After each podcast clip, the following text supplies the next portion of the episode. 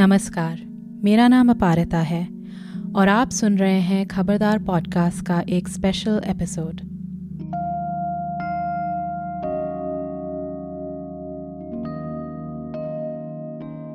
छब्बीस सितंबर को बॉलीवुड फ़िल्म अभिनेत्री तनुश्री दत्ता ने जूम टीवी को एक इंटरव्यू दिया। इस इंटरव्यू में उन्होंने बताया कि कैसे 2008 में हॉर्न ओके प्लीज़ नाम की एक फ़िल्म के सेट पर उनके साथ बदतमीजी हुई। उन्होंने वरिष्ठ अभिनेता नाना पाटेकर पे सेक्सुअल हरासमेंट का आरोप लगाया। एक तरह से इस इंटरव्यू ने इंडिया में आजकल चल रहे मी टू मूवमेंट की शुरुआत की, जिसमें अलग अलग व्यवसाय कॉमेडी से, राजनीति से लेके मीडिया तक में जानी मानी हस्तियों के प्रति आरोप लगे हैं। लेकिन जब तनुश्री दत्ता ने इंटरव्यू दिया ही था तो फ़ौरन उसी समय ट्विटर के द्वारा उन पे कुछ लांछन भी लगाए जा रहे थे। ये देखकर जैनिस सिक्वेरा से रहा नहीं गया।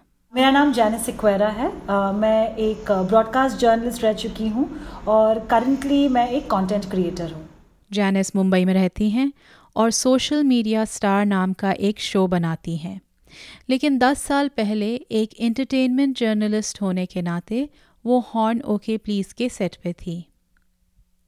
जूम टीवी पे तनुश्री दत्ता के इंटरव्यू ख़त्म होने के बाद और उनके विरुद्ध ट्वीट्स पढ़ने के बाद जैनिस ने ट्विटर पे एक थ्रेड लिखा।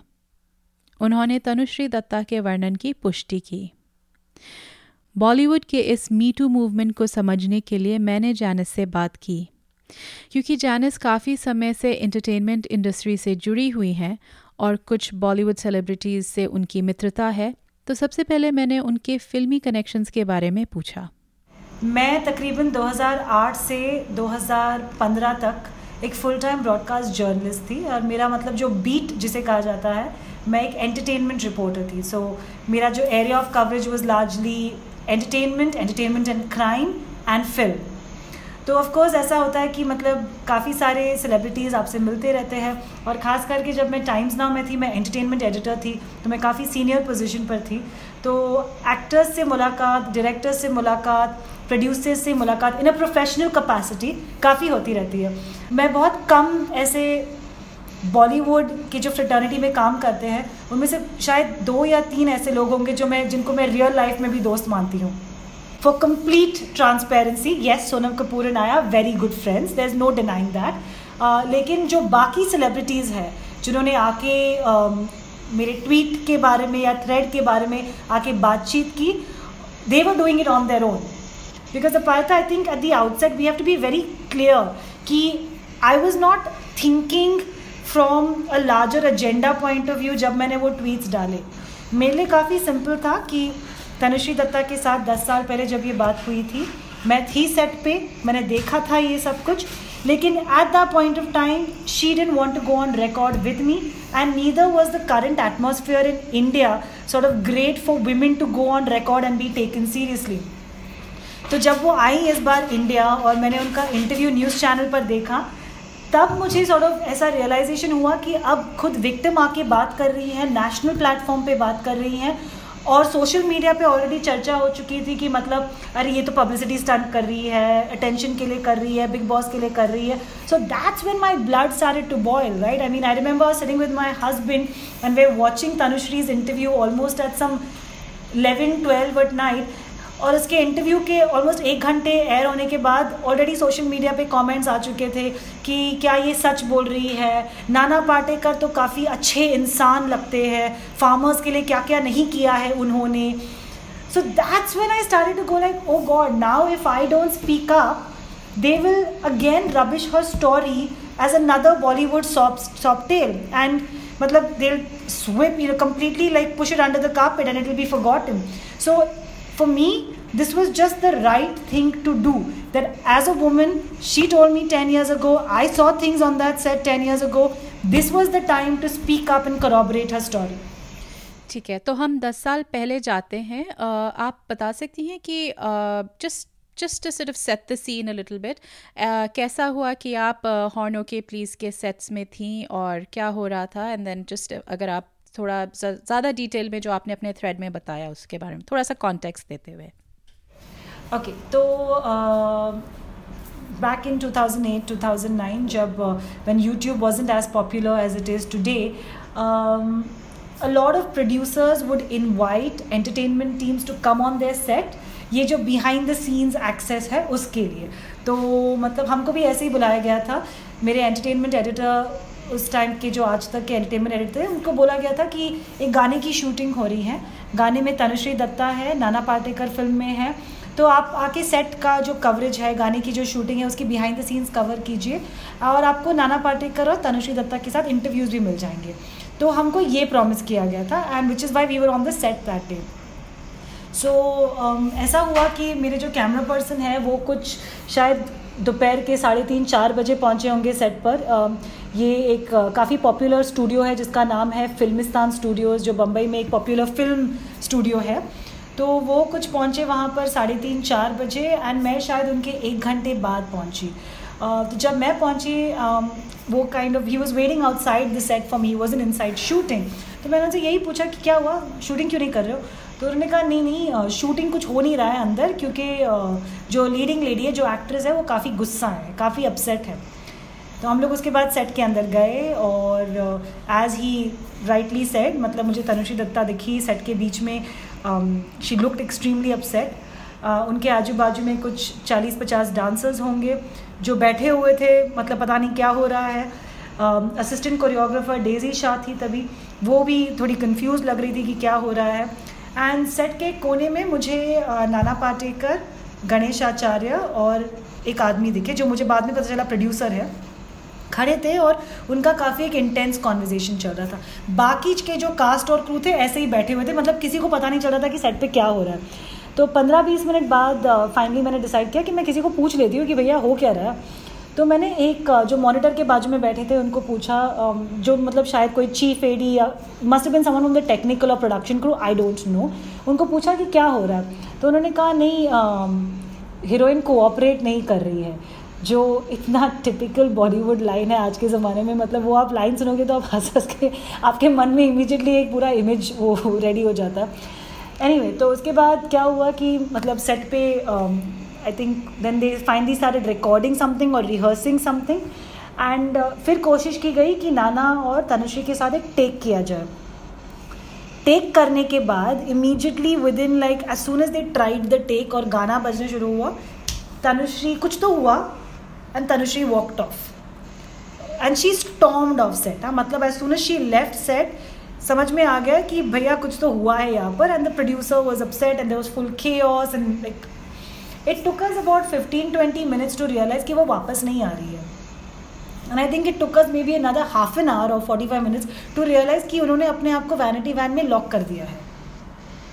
इस बीच क्या हो गया कि मतलब lot of random peoples are turning up on set ना you can call them extras you can call them goons you can call them i don't know who they were they were just random people who started arriving on set और मैंने उनमें से एक को and initially no one care when they started banging on her vanity van door is when obviously we got alarmed ki what the hell is happening so then my you know my camera person started taking visuals of people banging on her vanity van door and i asked somebody i'm like what are you doing here why you who called you to protest why are you doing what you're doing and they said nahi nahi producer ne bulaya hai because he wants his money back heroine ne paisa liya hai काम नहीं कर रही है shooting नहीं कर रही है in the midst of all this, this crowd kept growing. And also, I, I want to put in context here that the studio, between the vanity van and the studio entrance, there wasn't a lot of space. It's a very narrow, long sort of stretch.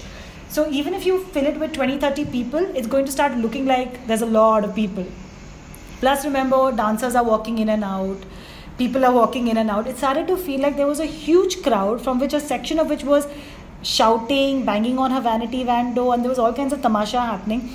In the midst of this, Nana Patekar walks out from the set and he's going from the set to his vanity van. I had my Aaj Tak in Headlines Today mic boom in my hand but my camera person was recording visuals bit away from me Nana Patekar I think must of assume that I am asking him something but without me asking him anything he start saying things like मेरी बेटी जैसी है. Uh, तभी तो समझ में नहीं आया था कि क्यों बोल रहे हैं। तो वो गए अपने वैनिटी वैन के अंदर, यहाँ पर तमाशा हो रहा है। तब तक मीडिया आ गई। अब मीडिया को किसने बुलाया, किसी को नहीं पता। थोड़ी देर बाद पुलिस आ गई। पुलिस को भी किसने बुलाया मुझे नहीं पता।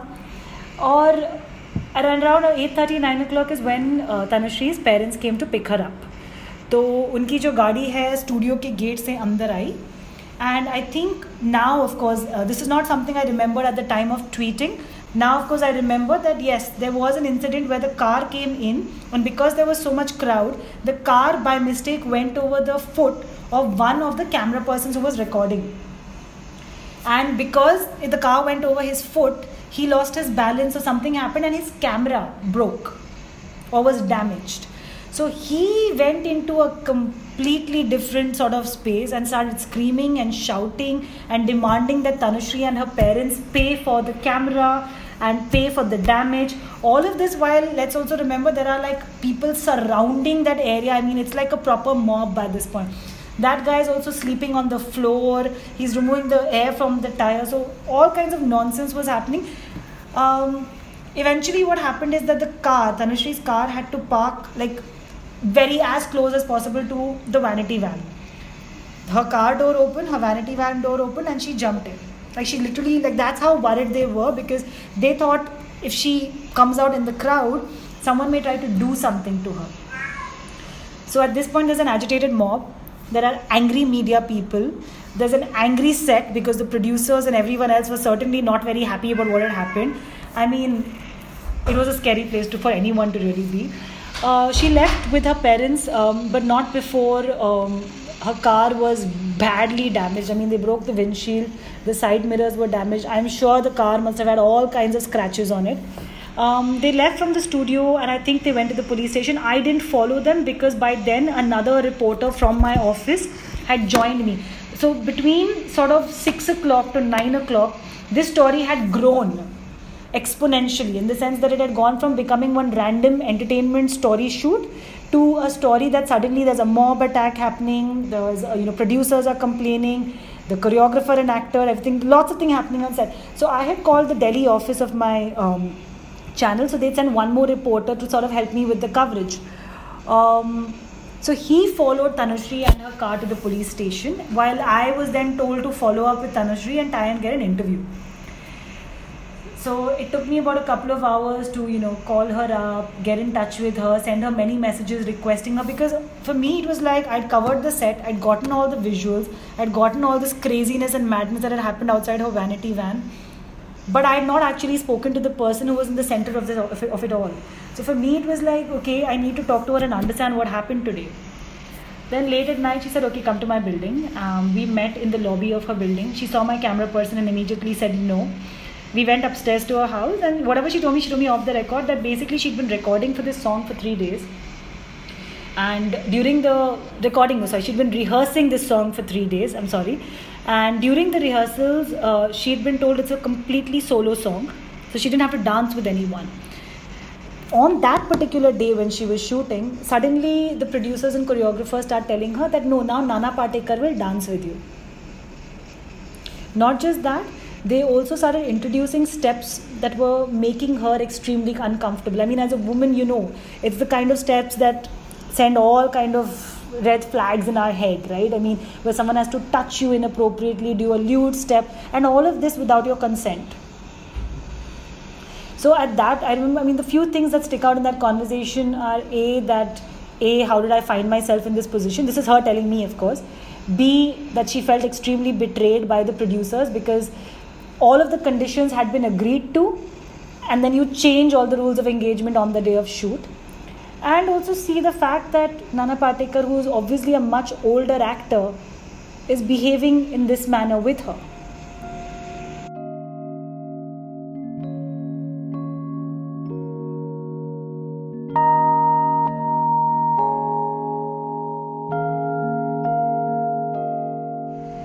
See the atmosphere throughout from afternoon to evening Parita was um, काफ़ी मतलब tense था जब आप सेट पे गए, तब आपको पता था कि यहाँ पर तो बहुत गड़बड़ है। आई mean the tension was so taut you could cut it with a knife right it's that phrase that we use tense set था। जब तक वो वैनिटी वैन के अंदर गई तो तब तक हम लोग को लग रहा था कुछ झगड़ा हुआ है और वो सॉर्ट आउट हो जाएगा एक दो घंटे में। In fact I think I mean as a cub reporter I must been little irritated thinking अरे यार, अब मैं घर पे कब जाऊँगी? क्योंकि शूट डिले हो रहा है। बट वो टेंस एटमोसफियर जहाँ पर लग रहा था कुछ अनबन हुई है then it went into becoming a scary atmosphere because random people started appearing on stage and also i have to be very honest the media turning up on turning up on that set did not help matters आज अगर देखा जाए हम थोड़े बहुत ज़्यादा वो responsible हो गए हैं क्योंकि हमें इन बातों की समझ है लेकिन at that point of time सारे मीडिया वालों के बीच में भी इतना ये क्या बोलते कंपटीशन था अबाउट किसके पास पहला एक्सक्लूसिव होगा किसके पास पहला ब्रेकिंग न्यूज़ होगा? और वो कॉम्पिटिशन में इतने अग्रेसिव हो जाते थे लोग कि they would forget basic human decency correct कि मतलब you can if if as a media person you come on to a set and you can see there's a random mob banging on the vanity van of of someone vanity van door of an actress you can see that the producers and everyone else is looking agitated it is your job to not I mean it is your job to just reported factually and objectively not to come there and make matters worse so it sort of went from being a very tense set to then a scary mob like situation. And oh my god, at the time that she was leaving, it became an all out attack. I mean, I, I, I, think the, you know when you speak about what her face looked like numb, I'm sorry, I think at that point in time she was angry. Then because you know she must have been sitting in that vanity van for almost four hours, three hours. So she's not seen what's actually happening outside. तो आप ये इन वारदात मतलब दस साल के बाद आ, आपने जब आपने थ्रेड लिखा था उसमें कहा था कि कुछ चीज़ें एकदम फ्रेश रहती हैं आपके दिमाग में। आ, आपको क्या लगता है कि इस इस वारदात के बारे में ऐसा क्या था कि जब वो मतलब आ, उन्होंने फिर दस साल बाद आके ये बोला कि एकदम से आपको फिर वो याद आ गया? Because often times we talk about triggers right do you think something had shifted for you also that night I think maybe the reason Tanushree story stayed in my mind so clearly is purely because I think as a cub reporter, I mean, I must have been 23 at that time, 23, 24. It was possibly the first time that another woman, an actress no less, was telling me about an actual sexual harassment story. मतलब तब तक ऐसा था कि मुझे पता था कि ऐसी बातें होती हैं मैंने दूसरे जर्नलिस्ट से सुना था अपने सीनियर्स से सुना था थोड़ी बहुत मतलब जब इंडस्ट्री में मतलब रिलेशनशिप्स हो जाते तो उनसे भी सुना था but this was the first time कि up close and personal I had witness something not only witnessed it, I had also gotten the person who was who it had happened to had confided in me. Not confided in the sense that she'd. क्या होता है कि कई बार होता है कि I am sure what happen with Tanushree has happen on hundreds of sets but at that point of time i think it was one of those first few times that this had happened so up close and personal which is why probably it's stuck in my head. Also over the years i've sort of narrated this story to other people as a cautionary tale. Do you know how it is? We sort of um, when we see these stories we may not go out to the media and report it because i mean that's the victim story. But you do talk about it with maybe your other friends within that same fraternity because it's not only a cautionary tale for an actor, right? It's a cautionary tale even for an entertainment journalist who goes on such sets. So it's like one of those things I think that just stayed in my mind as a cautionary tale कि ये भी होता है इस industry में तो कुछ लोगों ने जैसे आपने कहा जब पहले कुछ रिएक्शंस आए थे कि लोग कह रहे हैं अलग अलग रूमर्स थी लांछन लगाए जा रहे थे बिग बॉस पे जाना चाहती हैं ये है वो है। पर आपको क्यों लगता है कि दस साल बाद जब वो इधर आई और उन्होंने ये इस वारदात के बारे में बोला आपको आपको क्यों लगता है कि उन्होंने इसको याद किया? What was the trigger for her do you think I think it was just the fact. See, A, though, I, I mean, I disagree with the whole like that she's not been speaking about it. Because दस साल पहले भी चाहे उन्होंने मुझसे उस रात को बात न की हो, लेकिन उन्होंने काफ़ी सारे इंटरव्यूज़ दिए थे। उस टाइम पे भी she had gone to CINTAA she had gone to the producers guild she had also gone to the police station to file a complaint only to realise the producers of counter file the police complaint against her so I M सिंग उन्होंने तभी भी सारे right steps किए थे।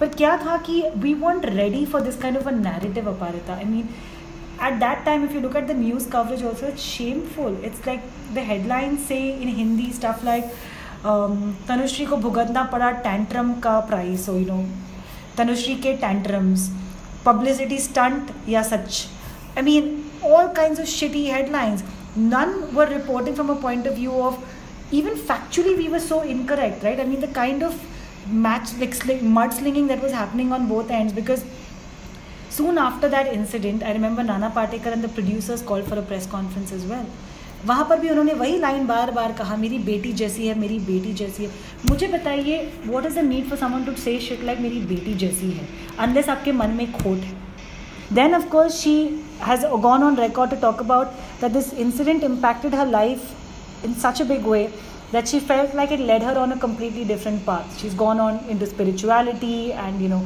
soul searching and all of that. अब क्या हुआ था कि वो इस बार आई थी अपने पेरेंट्स वगैरह से मतलब फैमिली के साथ वक्त गुजारने। And obviously because Tanushree at that point of time was considered quite a rage अब क्योंकि दस साल बाद या मतलब कितने साल बाद आई थी बॉम्बे विज़िट के लिए, उनके फ़ोटोज़ वोटोज़ काफ़ी पॉपुलर हो गए थे। तो कई सारे रिपोर्टर्स आई थिंक सारे contacting her for an interview all over again कि आप गायब कैसे हो गई बॉलीवुड से। So in one such interview I think some reporter with due diligence I think it's the reporters at Zoom Rudrani Chattoraj in particular जिन्होंने due diligence करके अपनी होमवर्क करके उनको सही सवाल पूछे and then convinced her to go on record and tell the entire story so I don't think it was more of I don't think she came with the point of view to say that मुझे अपनी story वापस से बोलनी है. I think it's just that reporters in particular this reporter rudrani realized that right now it, the narrative is so different from what it was like in 2008 she realise right now would be a great time to get Tanushree to speak on record interview कर लिया interview के बाद जो हुआ है वो हुआ है so I don't think you know she came with any agenda I think things just happen very organically तो आपको क्या लगता है कि uh, अगले स्टेप्स अब क्या होंगे इसमें इस मूवमेंट में? So I think I have two three things to say on this one is that we just hit the tip of the iceberg बात शुरू हुई थी फ़िल्म इंडस्ट्री के साथ तनुषी दत्ता की स्टोरी के साथ, लेकिन अब हम उसका असर देख रहे हैं every part of you know all industries so whether it's the financial sector whether it's the banking sector whether it's other industries whether it's authors whether it's ministers whether it's politics so it's coming out of everywhere so I just feel like we hit the tip of the iceberg because the more gory stories और the more difficult stories, I think the victims are going to need some more time for their stories to come out because it's not easy. It's not, no matter what we say, it's not easy to go on record and talk about some of the most damaging stories that could have happened to you. So, A, it's very important that the media, at this I'm including mainstream media and social media, sort of do their fair bit to ensure that this story does not die a natural, this movement rather doesn't die a natural death in the news cycle or, you know, we start shifting attention.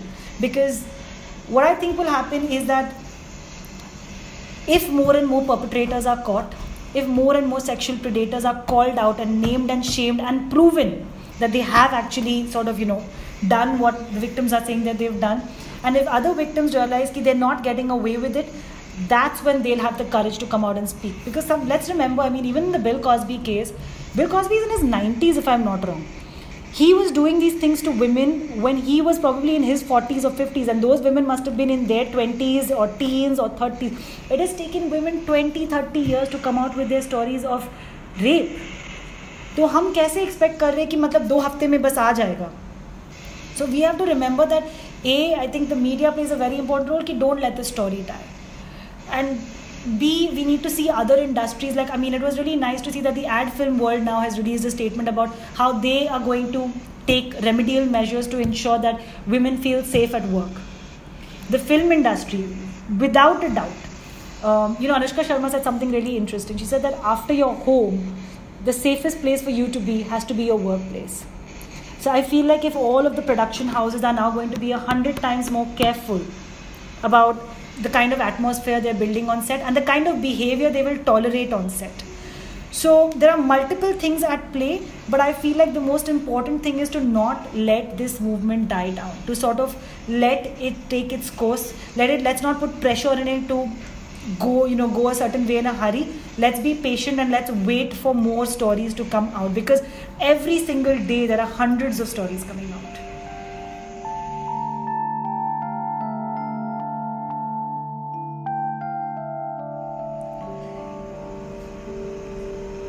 you know when i did it when i did what i did we just put out those tweets in my head it was just the right thing to do. And I think my biggest learning in the last few weeks has been that apparently the right thing to do is not very easy for everyone. Maybe मेरे लिए थोड़ा सा आसान था because एक तो I am a bull headed, strong headed, opinionated person, and I, I am very clear about what is wrong and right in my life and in what I see. But I realized that the moral compass may not be the same for everyone else. Which is why, I mean, uh, initially when women started sending me messages of, we're so proud of you, we're so proud of you, I'm like, but what are you proud of? I just did what I think is normal. So, A, that has been overwhelming. The other thing that has been overwhelming is that so many people on whether on Instagram DM or via Facebook Messenger have reached out to me to tell me their stories, which I think is an honor. From one woman to another to be privy to something that is so personal, so sacred almost. It's something that you've carried with you for so long. If me sort of putting out my voice over there helped you in even the tiniest way that is heartening it's also very it puts a lot of pressure on you to behave and always be the do the right thing but i mean it is so heartening so i just feel like i mean it's been a it's been a huge learning curve for me also Payata. i mean from where i started to where i am and me i'm sitting and doing podcasts now about my opinion on the me too movement the fact that in some small way i am a part of this movement it blows my mind so yeah but it is all is it also क्योंकि कई बार जब आप इतनी सारी stories सुनती हैं um, और you know because you are taking आप उनकी कहानियाँ नहीं सुन रही हैं, आप उनके भावनाएँ, आप उनके इमोशंस सब कुछ भी सुन रही हैं does it ever get too much for you this is so fun something I was discussing with my therapist that जब ये स्टोरीज मेरे पास आती है, मैं अक्सर सोचती हूँ कि, am I responding the right way? Am I doing enough to make the person who's sharing this with me comfortable? Am I seeming like I'm really available and listening to them? And I realize there's no right or wrong answer to that. I think if they've come to, if they've chosen to sort of tell me their story, the best I can do is, you know, listen, then help in whatever way I can, and then sort of give whatever advice I can to say, okay, this is maybe how you should, you know, this is who you should go to your story with. Or if you're writing an anonymous thread, that you know this is probably a, pers- a good person to sort of reach out to put out your thread. So I'm saying that there's no right or wrong answer over there, but um, all I can say is I'm doing my best, I guess, in that. Yeah, but how are you taking care of yourself? That's a good question. I, I, I, I won't lie and say that I've been tuning out for a certain number of hours per day because it's strange. I can't. I can't stop. Every time I think that I'm going to now put my phone away for the next five hours and not look at Twitter, because Twitter is really where it's all happening, right? Um, that's not been easy. Um, this is a very tricky phase for a lot of us with our mental health as well because it's bound to have those emotions at some point of time are bound to sort of transfer on us. Um, I don't know. I mean, there's there's really no right answer to that. I'm supposed to go out for a movie with my husband. Maybe that's a start. Okay कौन सी movie देख रही हैं आप हम हैं we've got list of eight films to catch up on so everything from Sui Dhaaga to Pataakha to Andhadhun to Venom to Crazy Rich Asians like way too many films to catch up on I think that would be the because I think of theaters as a very happy place for me. Like I love the idea of being in a dark hall and watching these movies. So maybe that would be the first step towards taking care of myself. खबरदार के इस special episode सुनने के लिए आपका बहुत धन्यवाद। अगले हफ्तों में कुछ अलग अलग किस्म के एपिसोड सुनिएगा। जाने से पहले कुछ लोगों का शुक्रिया अदा करना है। हमें तकनीकी मदद दी राजेश दुग्गल ने और हमारा थीम म्यूज़िक प्रोड्यूस किया है प्रोफेसर क्लिक ने। एप्पल पॉडकास्ट या गूगल पॉडकास्ट या आप जैसे भी पॉडकास्ट सुनते हैं, हमें सब्सक्राइब ज़रूर कीजिए और हमारे लिए एक रिव्यू भी लिख दीजिएगा। आपके रिव्यूज़ के द्वारा और लोगों को हमें ढूँढने में आसानी होगी। तो अगले एपिसोड तक इजाज़त दीजिए और खबरदार रहिए।